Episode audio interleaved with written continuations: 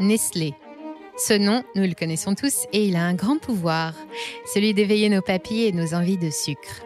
Pour beaucoup d'entre nous, il évoque l'image d'un chocolat fondant qui coule lentement sur les courbes d'une poire, de petits déjeuners en famille au lever du soleil autour d'un pot de chicorée soluble ou d'une mousse fumante qui s'étale à la surface d'un café de grandes origines. Pour les consommateurs, Nestlé, c'est surtout le chocolat, les céréales, le café et l'eau minérale. Des produits devenus historiques dont les noms hantent les esprits des gourmands. Kit Kat, Chocapic, Lion, Smarties ou Nescafé. Pourtant, Nestlé n'est pas fort qu'en chocolat. À la tête de près de 2000 marques, aussi célèbres les unes que les autres, le géant suisse est devenu en 150 ans le maître absolu de l'agroalimentaire mondial. Pionnier de la recherche dans le domaine de l'alimentation industrielle, c'est aujourd'hui lui qui crée les tendances et développe les nouveautés alimentaires que nous retrouvons dans nos rayons. Il fait partie des 10 multinationales qui se partagent 90% de la consommation mondiale de produits alimentaires, produits de santé et de bien-être. Un géant à l'appétit féroce qui se sert là où se trouvent les ressources et qui est peu regardant sur les méthodes de travail employées dans ses plantations situées à l'autre bout du monde. Mais c'est sans compter sur le bataillon d'ONG et de médias un peu trop critiques qui gardent Nestlé sous haute surveillance. Ainsi peut-on voir son nom cité régulièrement dans diverses affaires et controverses. Dans cette vidéo, nous allons vous montrer ce qui se passe dans les coulisses de ce que l'on imagine souvent comme la plus grande chocolaterie du monde. Certes, elle l'est, mais c'est assez réducteur, tout comme c'est réducteur de s'imaginer que la puissance du géant suisse ne se limite qu'à la sphère des produits de consommation. En réalité, Nestlé est partout, il régente tout et il est là pour longtemps.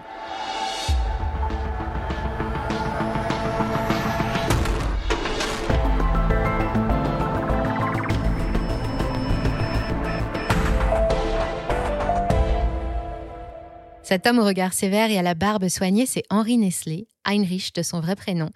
Et l'histoire de son entreprise a vraiment débuté le jour où il est parti à la retraite. Il est né au début du 19e siècle, quelques années avant la fin de la première révolution industrielle, et il s'éteindra en 1890, juste au début de la deuxième. Entre-temps, Henri va suivre de longues études pour devenir pharmacien. Curieux et obstiné, il a l'âme d'un scientifique et son truc à lui, ce sont les expériences. En 1843, il est embauché dans une pharmacie de Vevey, une petite ville idéalement située au bord du lac de Genève, en Suisse. La même année, avec l'aide de ses proches, il achète un moulin et une petite distillerie qu'il transforme en laboratoire où il laisse libre cours à son imagination. Polyvalent, il va longtemps chercher sa voie. Il commence par négocier et produire des farines, des vinaigres, du lait, de la moutarde, des huiles, mais aussi des engrais à base d'os et approvisionne les sept réverbères de la municipalité en gaz liquéfié. Mais ce qui va vraiment faire le succès d'Henri, c'est la farine lactée Henri Nestlé, un aliment complet pour nourrissons qu'il met au point en 1866, censé lutter contre la mortalité infantile et fabricable à grande échelle. Elle est récompensée à l'exposition universelle de 1872 et dès lors, la société Henri Nestlé ne rencontrera plus aucun obstacle à son ascension sur les marchés du monde entier et fera de la nutrition et de la santé son fer de lance.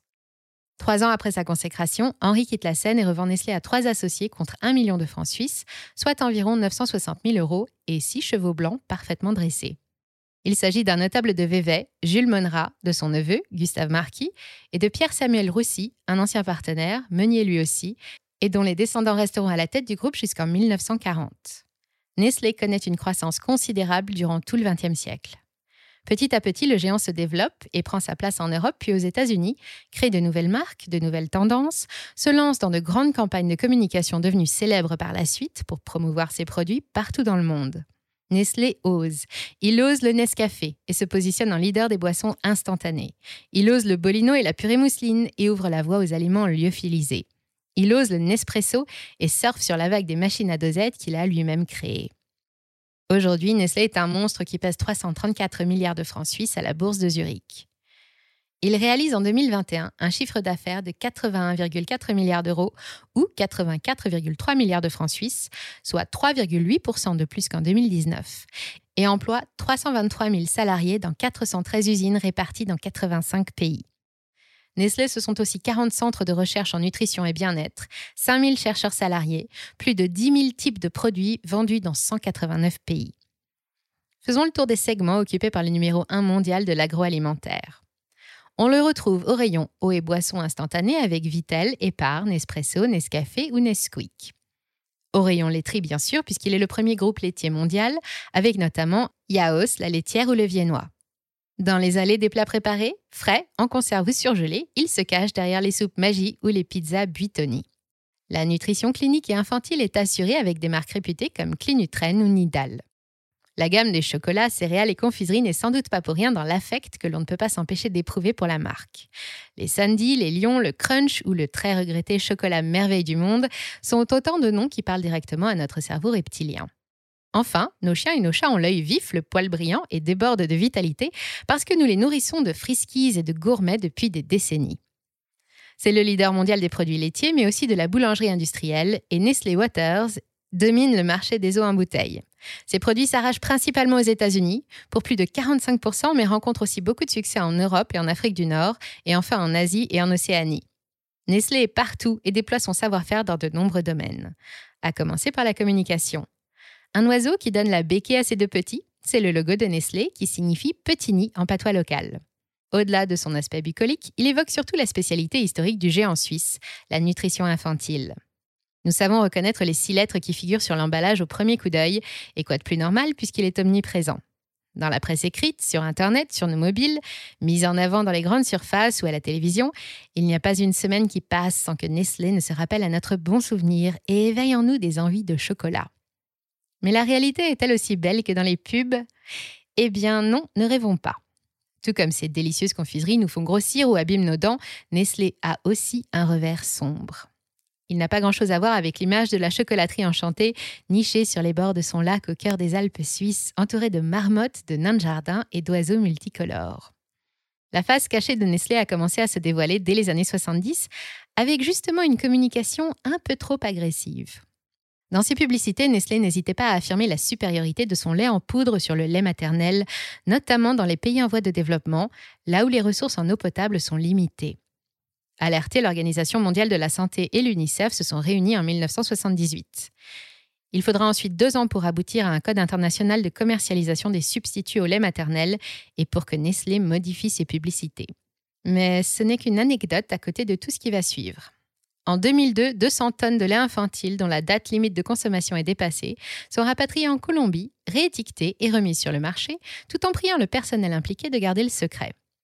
La même année, Nestlé, qui ne manque pourtant pas d'argent, met en demeure l'Éthiopie de lui régler une dette de 6 millions de dollars, une fortune pour un pays qui souffre d'incessantes famines causées par des sécheresses à répétition. Une telle somme lui permettrait de construire 6500 puits et d'alimenter en eau près de 4 millions de personnes. Devant la réaction de l'opinion publique, Nestlé se défend. Il s'agit d'être ferme, le droit doit être respecté. Comme l'indique le porte-parole du groupe à l'époque des faits, François-Xavier Pérou, dans les colonnes du journal Le Temps, s'il y a expropriation, il doit y avoir compensation, c'est une question de principe. Mais le pire, c'est que l'Éthiopie ne lui doit rien.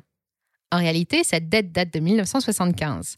Cette année-là, l'une des usines du groupe Schweissfurt, qui deviendra célèbre plus tard sous le nom de Herta, est nationalisée par le gouvernement éthiopien. Des négociations sont entamées avec le propriétaire lésé, mais elles n'aboutissent pas et le dossier tombe dans l'oubli pendant 20 ans. Entre-temps, Nestlé a racheté la dette à Herta et vient donc réclamer un dédommagement. Le géant suisse s'obstine à refuser de revoir ses prétentions à la baisse à tel point que la Banque mondiale envisage de payer à la place de l'Éthiopie. Finalement, devant le bad buzz, Nestlé s'engagera à utiliser les fonds obtenus pour développer des projets humanitaires via sa fondation, dont je vous parlerai tout à l'heure, et se contentera d'un million et demi de dollars de dédommagement pour une perte qu'il n'a même pas supportée. L'année suivante, en 2003, Nestlé est dans le collimateur de l'Association pour la taxation des transactions financières et pour l'action citoyenne, plus connue sous l'acronyme d'ATTAC, une organisation internationale qui lui donne du fil à retordre. Pendant deux ans, deux espionnes de chez Nestlé se sont infiltrées parmi les activistes et rendaient régulièrement compte à leur patron des actions menées par le groupe altermondialiste. Pour finir ce petit tour d'horizon, je peux aussi vous parler du scandale des substituts végétaux vendus au Cameroun comme du lait et qui a provoqué la mort d'au moins trois nourrissons en 2007. Ou encore des lasagnes à la viande de cheval en 2013, un moment qui a valu à la marque Butoni de faire l'objet d'une vague de protestations très médiatisée. Et pourtant, le géant en a à peine souffert. Grâce à son image et parce qu'il est devenu le numéro un mondial de l'agroalimentaire, que son réseau et celui de son actuel PDG, Ulf Mark Schneider, sont particulièrement développés, Nestlé peut tout se permettre et cela ne va pas s'en poser de problème à plusieurs niveaux. Pour pouvoir produire des tonnes de denrées alimentaires chaque jour, il faut des ressources. Nestlé s'approvisionne auprès de centaines d'agriculteurs et de fabricants locaux dont il vante les qualités et le professionnalisme sur tous ses emballages. En 2015, 48 enfants maliens, burkinabés, guinéens et ivoiriens sont libérés d'une plantation de cacao par la police de Côte d'Ivoire. Les plus jeunes n'ont que 5 ans. Cette plantation n'appartient pas à Nestlé, mais il en est le principal client. Alerté par de grandes ONG comme Amnesty International, le siège s'engage à mettre fin à l'esclavage des enfants dans ses plantations indonésiennes et ivoiriennes l'année suivante, alors qu'en réalité, il s'y est engagé dès 2001. Une promesse qui n'a été et ne sera donc jamais tenue, pas même en 2021, puisqu'une nouvelle plainte pour complicité de travail forcé vient d'être déposée aux États-Unis par huit jeunes Maliens. Ils disent avoir été enlevés pendant leur enfance pour être forcés à travailler dans les plantations de cacao ivoiriennes qui fournissent le géant suisse. De quoi donner un arrière-goût un peu amer à nos confiseries préférées. Bien plus près de nous, du côté de Vittel, en France, c'est l'eau qui a un goût amer. Ici, l'eau vaut de l'or. La ville a fondé sa renommée et son développement économique d'abord sur ses établissements thermaux, puis sur l'exploitation d'un sous-sol riche en eau minérale qu'elle vend en bouteilles pour ses vertus thérapeutiques. Sous les pieds de ses habitants se trouve une immense nappe phréatique, connue sous le nom d'aquifère du grès du Trias inférieur, ou GTI, qui produit une eau extrêmement pure et peu minéralisée. Cette eau alimente normalement le réseau d'eau potable, mais elle sert également aux industriels comme Nestlé, qui y pompent chaque année environ 850 000 mètres cubes d'eau en moyenne. Oui, mais voilà, le niveau baisse dangereusement. Cette immense poche d'eau est coincée entre deux couches imperméables et met énormément de temps à se recharger. Chaque année, elle accuse un déficit de près d'un million de mètres cubes dû à 80% au pompage de Nestlé, qui bénéficie d'une autorisation préfectorale pour se servir jusqu'à un million de mètres cubes par an et qui pour cela doit forer de plus en plus profondément. Toute cette eau est intégralement exportée sous la marque Vitel Bonne Source, très populaire à l'étranger. Et le groupe aurait tort de s'en passer car le marché de l'eau en bouteille est incroyablement dynamique, plus 57% en 2020, et aussi incroyablement rentable. Entre le moment du captage et celui où vous débouchez votre bouteille de Vitel, le prix a été multiplié par plus de 200. Pour remédier au problème de l'épuisement de la nappe, les élus locaux ont préféré faire venir de l'eau des cantons voisins pour alimenter la population, plutôt que de demander aux industriels de réduire les quantités prélevées. Non seulement cela ne résout pas le problème, puisque les pompages vont continuer, mais il va falloir en plus construire les nouvelles canalisations nécessaires et trouver de 15 à 30 milliards d'euros pour les financer. La note sera bien sûr présentée aux contribuables pendant que Nestlé continuera de vendre le même nombre de bouteilles d'eau à des prix délirants. Mais comment est-ce possible? Eh bien, c'est qu'à Vitel, comme partout où il s'installe, Nestlé commence à devenir un peu trop envahissant. D'anciens cadres du groupe ont présidé ou participé au comité des instances de surveillance locale de l'eau. Ces instances ont voté en faveur de restrictions d'eau imposées aux populations plutôt qu'aux industriels, alors que selon la loi sur l'eau de 2006, la priorité d'usage doit aller à l'alimentation en eau potable des populations. Et puis chez Nestlé, on sait pratiquer le chantage économique à Vitel, abaisser les volumes captés, voire les stopper, provoquerait le licenciement de 250 salariés et pourrait entraîner un mini-séisme économique et social dans cette petite ville de 5200 habitants. Un scénario jugé peu crédible par les ONG, car le site n'emploie aujourd'hui que 900 personnes contre plus de 4500 en 1975, sans que pour autant le développement de la ville n'en ait été perturbé. Mais le groupe ne s'arrête pas là. Depuis le début des années 2000, sous couvert de lutter contre la pollution autour de Vittel, Nestlé et sa filiale Agrivert se sont mis à acheter les terres agricoles situées près de l'usine et dans les alentours, au grand désespoir des agriculteurs. Pour Nestlé, il s'agit de lutter contre une forte augmentation du taux de nitrate, liée à l'agriculture intensive pratiquée depuis des décennies au-dessus des nappes phréatiques et qui dégrade la qualité du produit. Les terres achetées par Agrivert sont ensuite louées à des agriculteurs qui doivent respecter un strict cahier des charges, dont le point le plus important est de se passer de chimie. Joli projet qui semble porter ses fruits, mais qui reste mal accueilli par les agriculteurs locaux.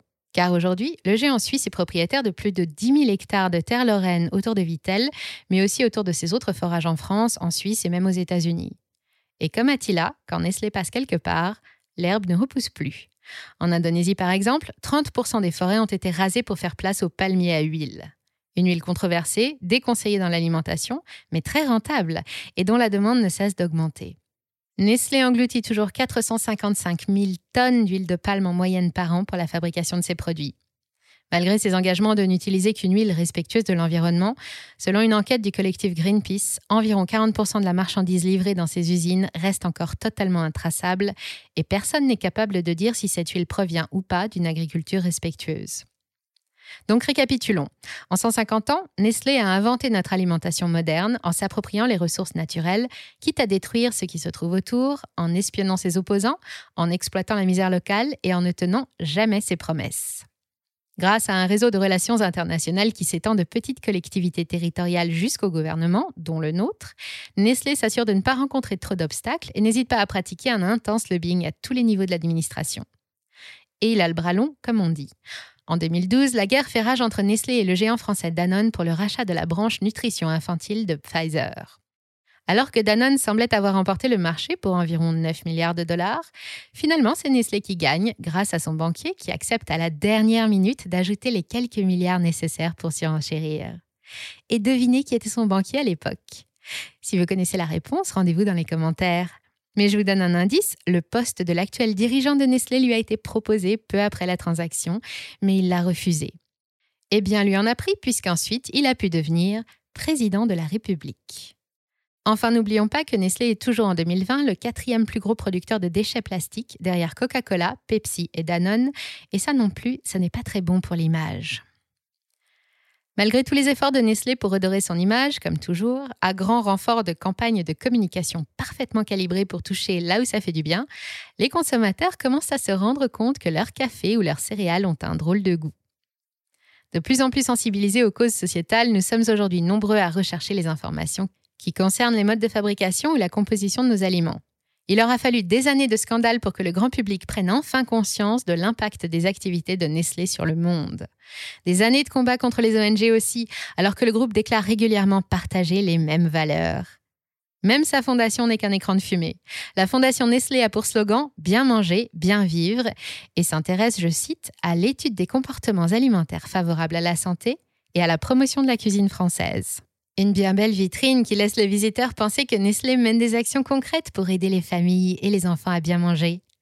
En réalité, cette fondation n'a aucun but humanitaire, tout au plus fiscal et publicitaire.